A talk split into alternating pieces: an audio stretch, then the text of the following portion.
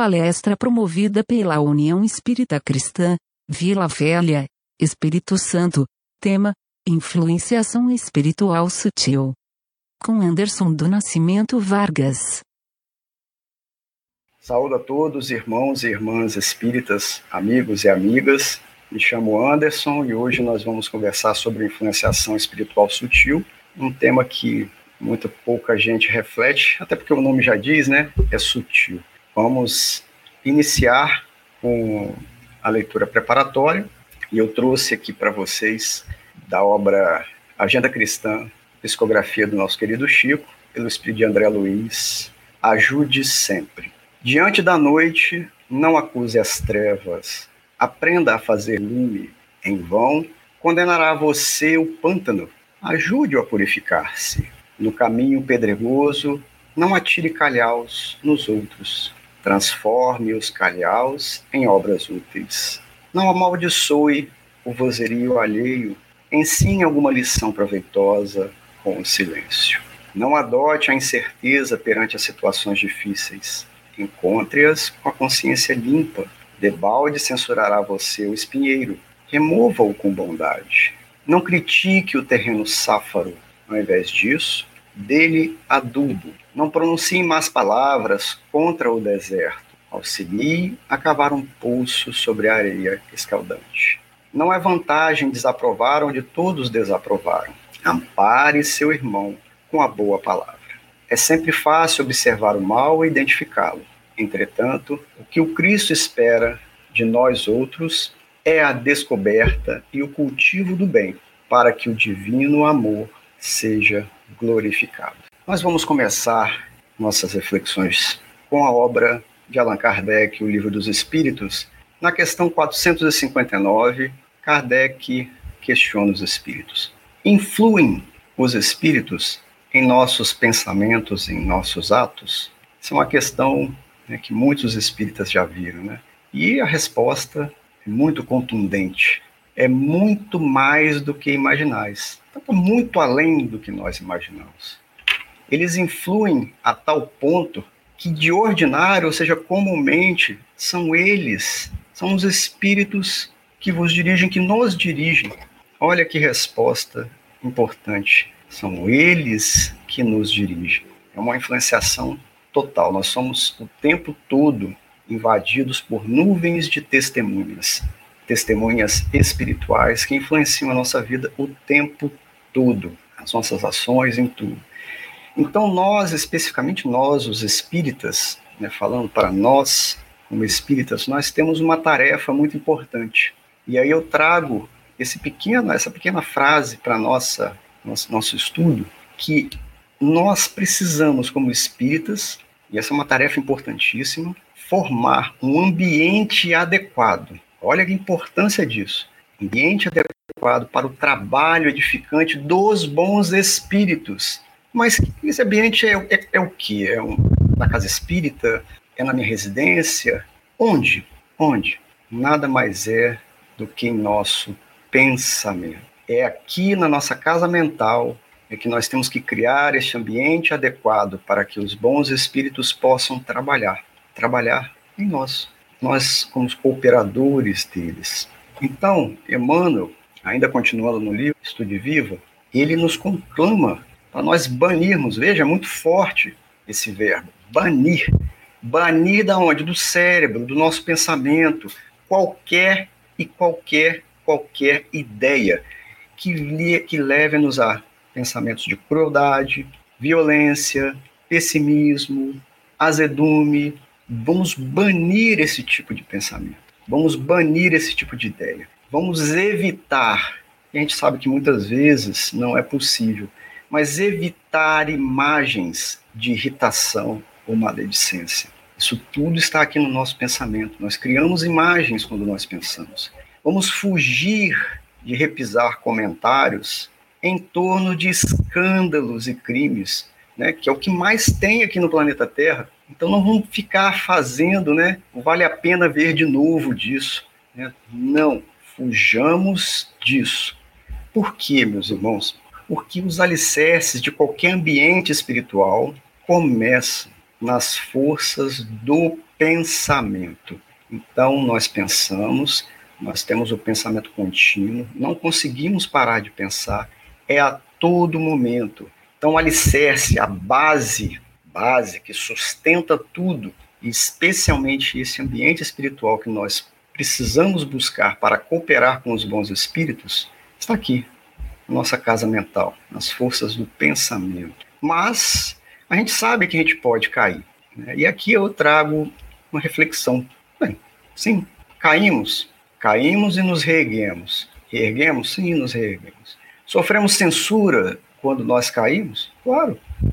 Da mesma forma em que nós, infelizmente, estamos acostumados a censurar os outros. Né? Mas não nos incomodemos. Essa é a receita. Desculpe. Desculpe e segue, desculpe e segue, segue adiante. Por quê? Todos aqueles que nos menosprezaram, claramente eles ignoram que no futuro, daqui a pouco, mais para frente, ele não sabe exatamente quando, vão ser tentados e vão ter as mesmas dificuldades. E aí, quem sabe, vão cair também. E eu, meu pai ele fala muito o seguinte, né? Aquilo que você critica hoje, muito provavelmente você já fez aquilo ou vai fazer. Não tem escapatória. Ele já tem uma certa idade, né? Ele mesmo já vivenciou várias passagens sobre isso. E eu também. Certamente vocês aí que estão assistindo também. Então, fica aí a nossa reflexão no livro de respostas de Emmanuel, um livro muito, muito bom. Mas olha, quando a gente olha para a natureza e a gente vê a ordem, a beleza, a gente só pode entender uma coisa. Se a criação é bela e harmônica, isso quer dizer que nós, como sendo partes da criação, nós também fomos criados para a beleza e a harmonia. Nós somos seres que pertencemos à criação divina.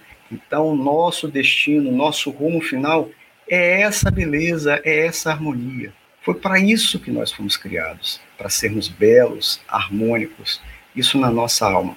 Mas o que acontece, né, e aí eu trago aqui uma analogia, a gente, quando a gente vai pegar alimentos para nutrirmos o nosso corpo físico, né, a gente pensa assim, alimentos saudáveis, e o que, que seriam alimentos saudáveis, né?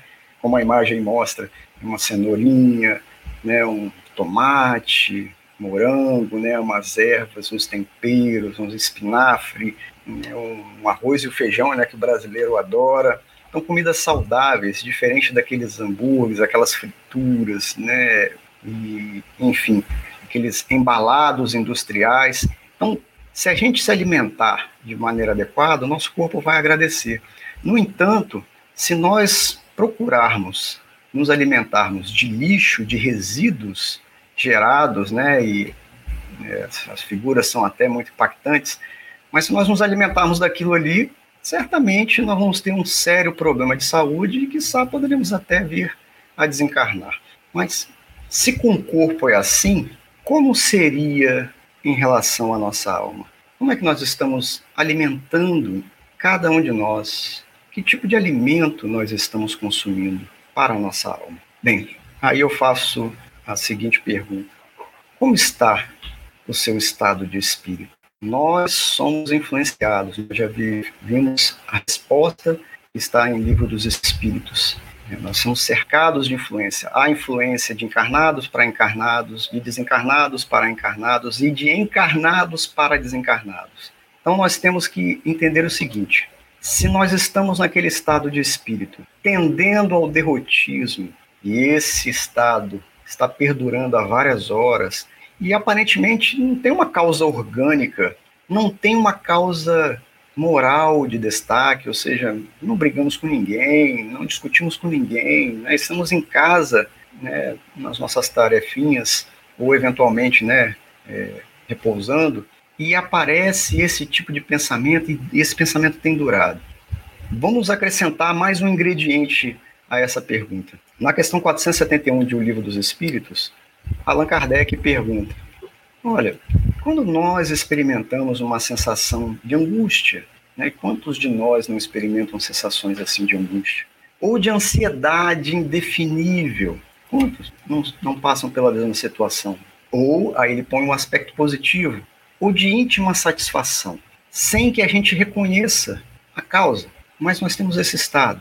E aí Kardec pergunta: devemos atribuí-la unicamente a uma disposição física?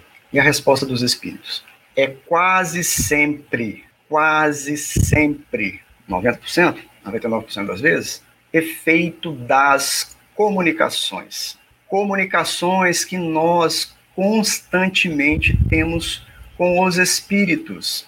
E é de forma até inconsciente, a gente não se dá conta. Não nos damos conta. E aí eu vou trazer, vou pegar, como nós estamos falando de influenciação espiritual sutil, eu vou pegar a parte da angústia e da ansiedade para nós juntarmos a esse toque de derrotismo que passa muitas vezes por nós. E aí, aí nós precisamos ter consciência nesse momento e aventar a hipótese, a possibilidade de uma influenciação espiritual sutil. Sim, sutil. E existem alguns fatores que revelam essa condição da alma. Por exemplo, termos dificuldade de concentrar nossas ideias e motivos otimistas. Né? Tem até uma figurinha dizendo aí, você tem duas opções, né? Quando você vê uma pessoa acamada, uma situação muito difícil, muito delicada, você pode falar, né? Ele está metade morto. Mas o otimista vai falar, olha, na minha visão, ele está metade vivo. Então, para qual direção o nosso pensamento vai tomar? Quando nós estivermos com essa dificuldade de nos concentrarmos em motivos otimistas, vamos nos lembrar de que isso também pode ser indício de uma influenciação espiritual sutil. Uma outro, um outro fator, e aqui entra mais uma vez a questão do ambiente, do ambiente espiritual, do ambiente íntimo. Quando nós não conseguirmos criar aquele ambiente íntimo que eu relatei lá atrás, para a cooperação dos bons espíritos, para que nós nos sintonizemos com eles, essa ausência de, que faz com que a gente não consiga elevar os sentimentos em oração. Né? Parece que não dá, alguma coisa bloqueia a gente, fica uma barreira intransponível. Ou a gente não consegue se concentrar numa leitura edificante, a gente pega o livro, passa as páginas, mas não estou afim, não quero, né? ou então começa, né, se distrai, dorme. Então, enfim, ausência de ambiente íntimo, veja, para fazer uma prece, sinal de preocupação. Outro fator, e aí esses fatores estão todos lá descritos na obra Estude Viva indisposição inexplicável, tristeza sem razão aparente. Indisposição pode ser uma questão orgânica? Pode, mas lembra lá a gente comentando que também, de acordo com o livro dos Espíritos, nós temos situações em que angústias e ansiedades podem criar disposição e quase sempre se devem a uma influenciação espiritual. A tristeza, nós temos que tirar esse sentimento, bani-lo da nossa vida porque é uma invigilância. Medo é uma invigilância, tristeza é uma invigilância, a irritação é uma invigilância. E Jesus nos fala: orai e vigiai, para não cairmos em tentação. Então, vigiar é extremamente importante e a tristeza não pode ser uma presença em nossas vidas. Isso também nós temos que ver como um fator decorrente de uma influenciação espiritual sutil. Aborrecimentos, aborrecimentos e manifestos. Né? Quem não se aborrece? Né? Ou de uma hora para outra a gente fica aborrecido do nada. Né? Onde fica a paciência que já fugiu há muito tempo? Bem, aqui eu faço um parênteses e falar de alergia. O que, que alergia tem a ver com influenciação espiritual sutil? Alergia a gente sabe, né? é um processo que o organismo ele desencadeia em nós, provocando algumas reações por motivos os mais variados, né?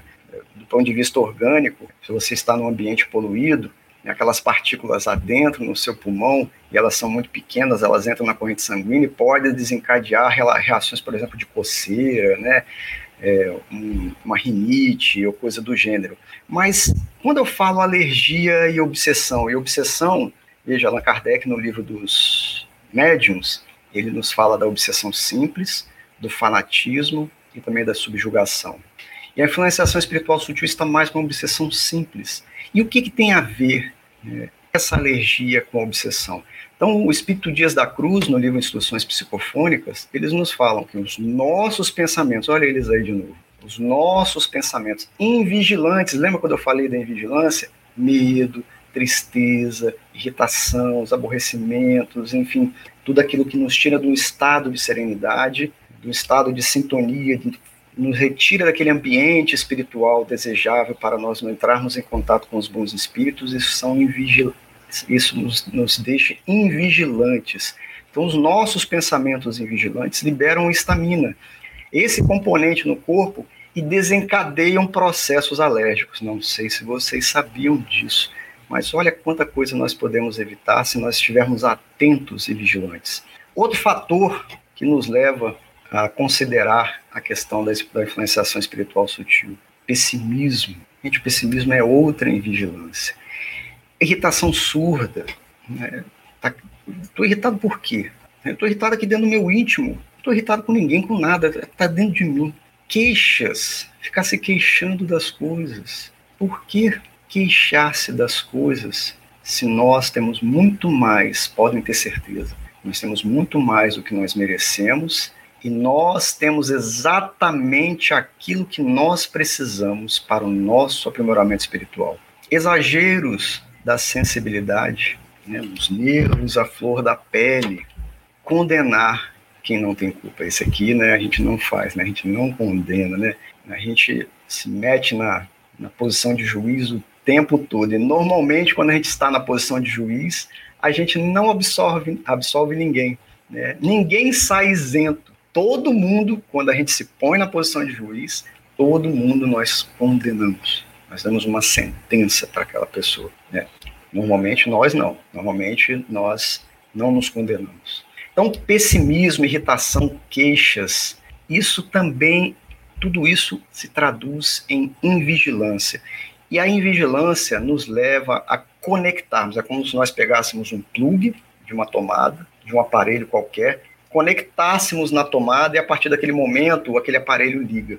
Então, esse plug, essa conexão é a nossa ligação com aqueles espíritos. Devido à nossa invigilância, nós nos conectamos com os espíritos inferiores, infelizes. Outra, outro fator que nós temos que prestar atenção, hiperemotividade. Né? depressão. Né? Nós estamos tão emotivos que chegamos às raias do pranto, né? A gente não sabe, a gente começa a chorar do nada. Ah, eu estou sensível, vontade de chorar. Esquece isso, renove imediatamente, mude, vire a chave imediatamente. Não se permita, não se permita esse tipo de pensamento. Mude de imediato, porque se começar o processo de conexão, ele vai avançando. E esse avanço, depois, você para você desplugar, começa a ficar um pouco mais difícil. Né? E traz algum, alguma consequência. Você imagina um aparelho ligado e você tira da tomada. Né? Pode sair aquela faisquinha, não é? São as consequências que podem advir. E a gente não sabe exatamente até onde vai essas consequências. Outro fator, investir-se no papel de vítima ou de automartírio. Vítima. Esses dias eu estava conversando com, uma amiga e ela começou a, a chorar, ela tinha feito uma cirurgia, né? E as pessoas, na, na, visão dela, as pessoas em volta dela não estavam ajudando ela, ela sempre fazia de tudo pelas pessoas. E ela começou a se colocar então no papel de vítima e começou a chorar. E aí eu chamei a atenção dela: não se ponha no papel de vítima. Levante a cabeça tenha fé em Deus, siga, mas não faça isso. Ponha-se na posição de vanguardeiro, mude o seu estado mental, com coragem, siga adiante. Siga adiante, porque assim nós criamos, lembra, no nosso pensamento, um ambiente propício, ambiente íntimo para os bons espíritos virem cooperarem conosco e nós cooperarmos com eles. E aqui eu quero trazer uma reflexão sobre o vitimismo ou o desculpismo. Jesus já falava, Jesus lá no seu evangelho, né, quando ele foi dar a sua lição, lá em Lucas, capítulo 14, versículo 18, né, ele se deparou que, no chamamento dele, todos começaram a se desculpar.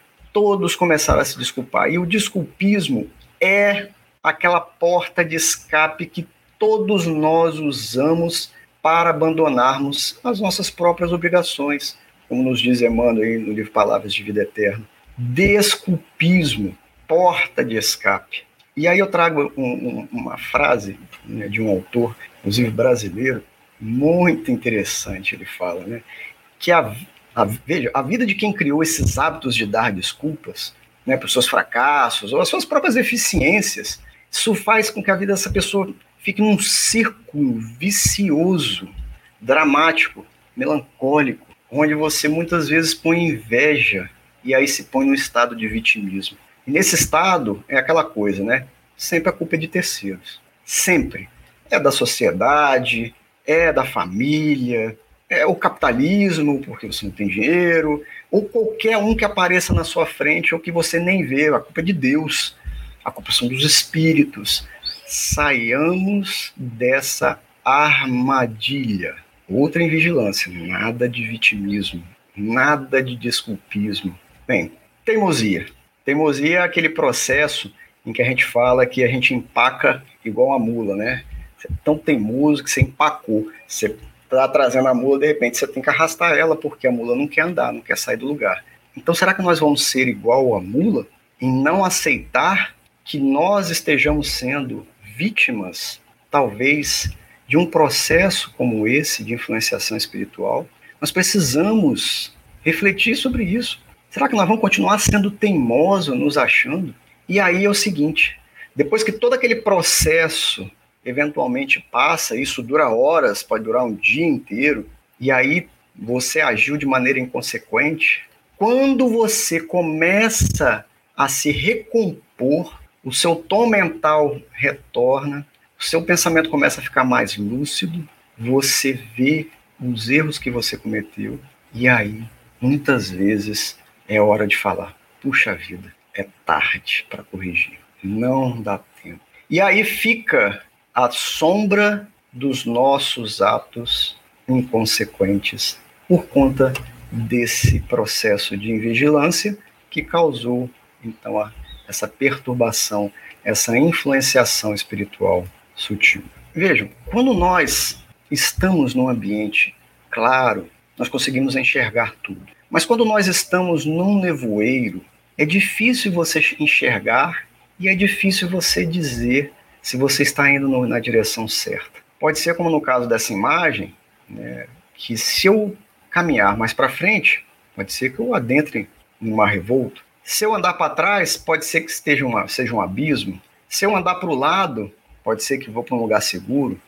Então, quando eu estou na no nevoeiro, eu tenho duas opções. Ou eu caminho e aí eu posso errar este caminho porque eu não consigo enxergar direito, ou eu, eu paro, reflito, penso, analiso a situação e de repente tomo até a decisão de aguardar para que aquela névoa se dissipe e aí eu possa enxergar de uma maneira maravilhosamente bela. Porque só acerta o alvo quem enxerga. Então, se a gente não consegue, a, a, com a serenidade, enxergar que nós estamos passando por um processo de influenciação espiritual, nós não vamos conseguir acertar, corrigir essa situação. Ou vai ser tarde para que nós possamos corrigir. E aí, ao invés de nós acertarmos o alvo, nós vamos jogar o dado, né? E vamos errar. E erraremos por muito, e aí isso tudo traz consequências também né, para a nossa vida. Então, essas, influ essas influenciações espirituais sutis, elas são consideradas meio obsessões. São o processo que são, são utilizados são de trato tão fino que você não percebe. Não percebe. E como você não percebe, você não enxerga, você está num nevoeiro, então você causa grandes e frequentes danos. Isso mesmo. Por incrível que pareça. Grandes e frequentes, ou seja, repetidas vezes, várias vezes, danos. Alguém em sã consciência quer causar dano? Certamente que não. Certamente que não. mas quando nós nos deixamos né, levar por essas meio obsessões, nós podemos causar grandes e frequentes danos. Então, recapitulando lá, como está o nosso estado de espírito? Vamos aventar então essa hipótese de influenciação espiritual sutil.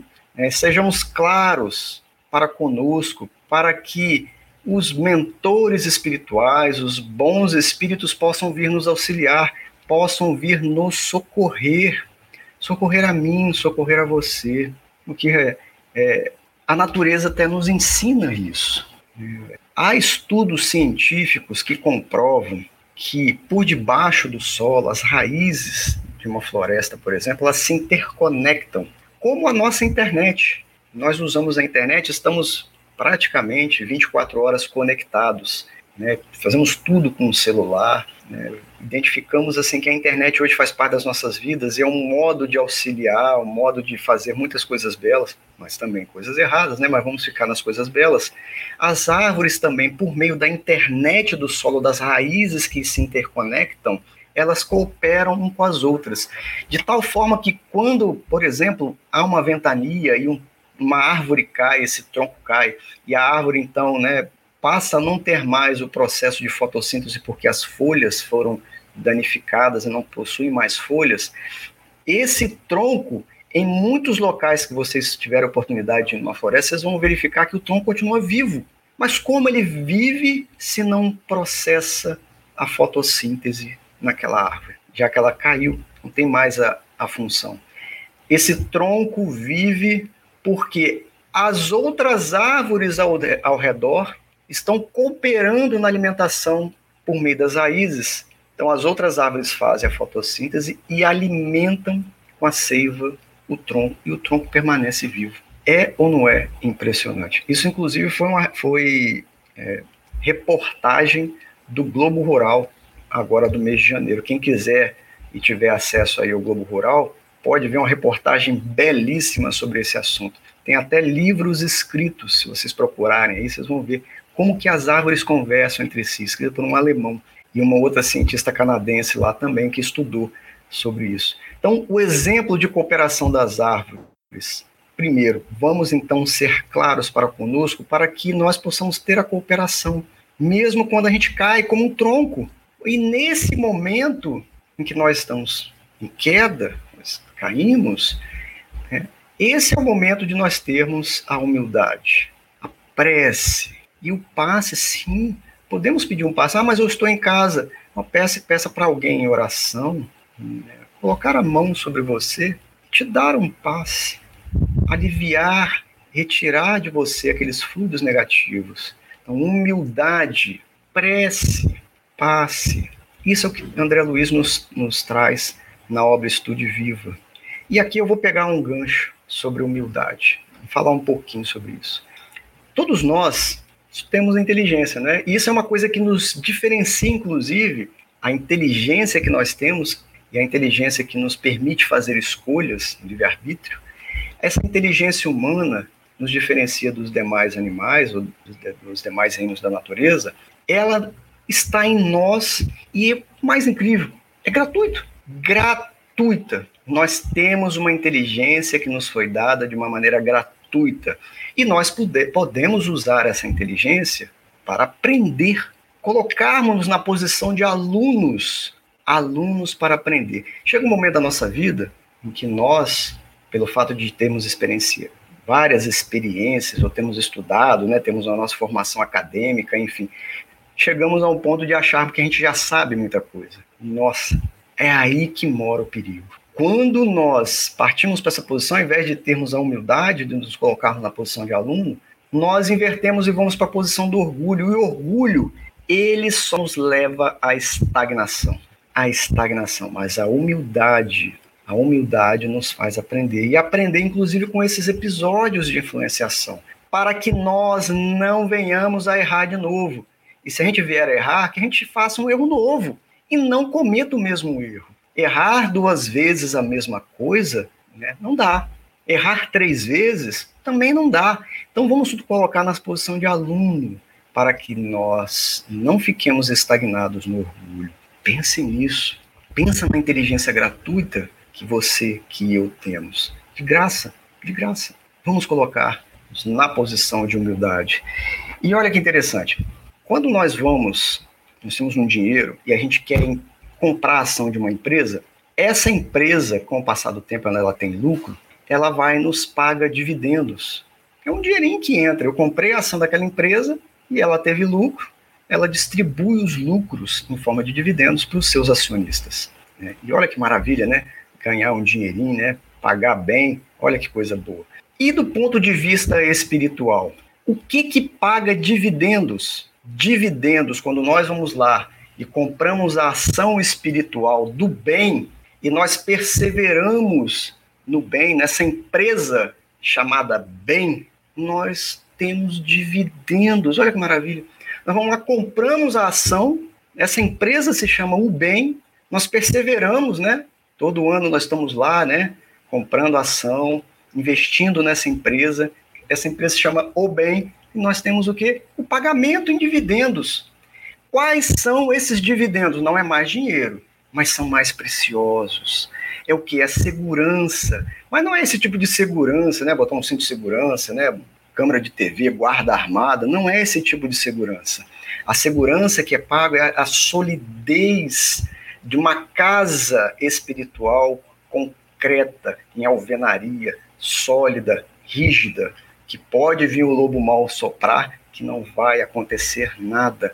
Você está com a segurança, com a serenidade de enfrentar, porque você tem base, toda e qualquer situação na sua vida. E mais, traz alegria, né? Um sorriso de alegria. Quem que não quer? Quem que não quer isso? E aí, Emmanuel, no livro de respostas, esse livrinho também maravilhoso, ele nos chama atenção. Olha, faça isso, haja dessa forma, você vai ver. Você vai ver o que vai acontecer. Faça isso, haja. Bem, agindo, nós conseguimos.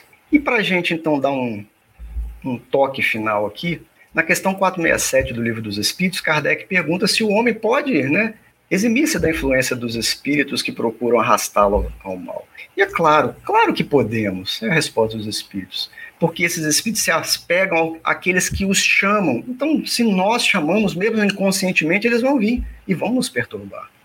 Vão nos perturbar. E os nossos pensamentos atraem. Não é à toa que Jesus falou sobre isso, né? Aqueles espíritos que saíram, depois voltaram, encontraram a casa, a, a casa arrumada e fizeram moradia. Né?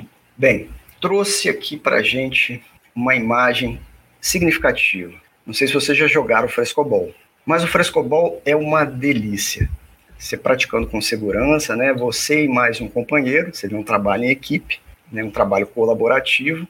Você raquete, raquete, né? fica raqueteando aquela bolinha, você se exercita, pratica, e quanto mais você pratica o frescobol, melhor você fica naquilo. Cada vez com mais velocidade você Mas chega um ponto que você e seu amigo, né, vocês mesmo praticando, vocês vão ficar num determinado patamar. Certa vez eu conversei com um campeão de frescobol, e ele já tinha uma certa idade, deve estar hoje com seus 50 anos, nessa faixa, e aí eu falei com ele, nossa, mas é, vocês jogam em alto nível e tudo mais, mas as pessoas mais jovens, né, acabam suplantando vocês, né, acabam indo além.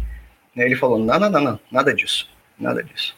Eu hoje, mesmo com a idade que eu tenho, eu estou em um outro patamar que para aqueles jovens chegarem onde eu estou, eles, além de praticar, eles vão ter que praticar com alguém que está no nível superior deles, porque aí eles vão praticar outros golpes, outras velocidades e vão aprender mais, até chegar no nível dele vir praticar comigo. E aí, para ele chegar no meu nível, ele vai ter que passar uma espécie de mentoria com vários outros que estão abaixo de mim até chegar onde eu estou.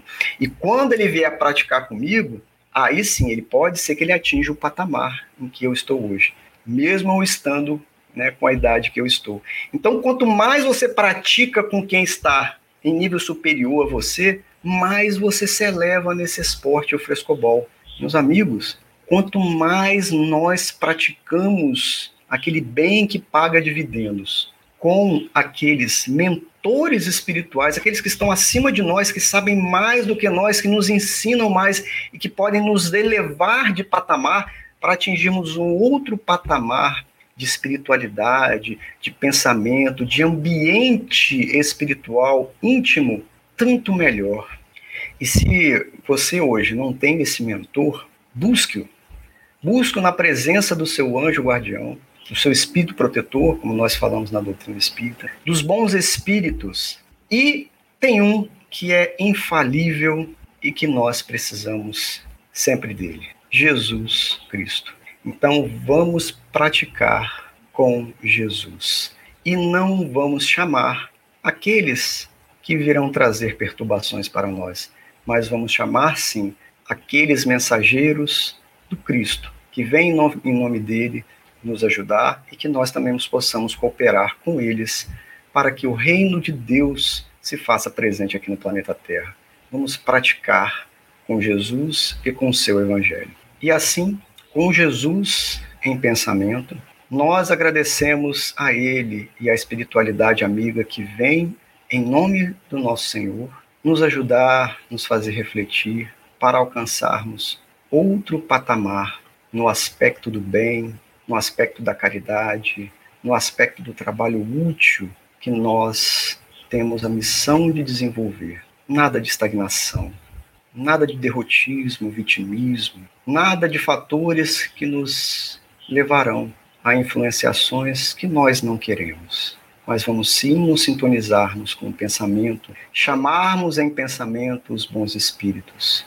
E se nós eventualmente cairmos, Senhor Jesus, nos ajude a nos levantar mais uma vez e prosseguir, acreditando em nós, com coragem de vencer a nós mesmos e aos nossos vícios, para que um dia, enfim, nós possamos encontrá-lo na pátria espiritual maravilhosa. Muito obrigado, que assim seja.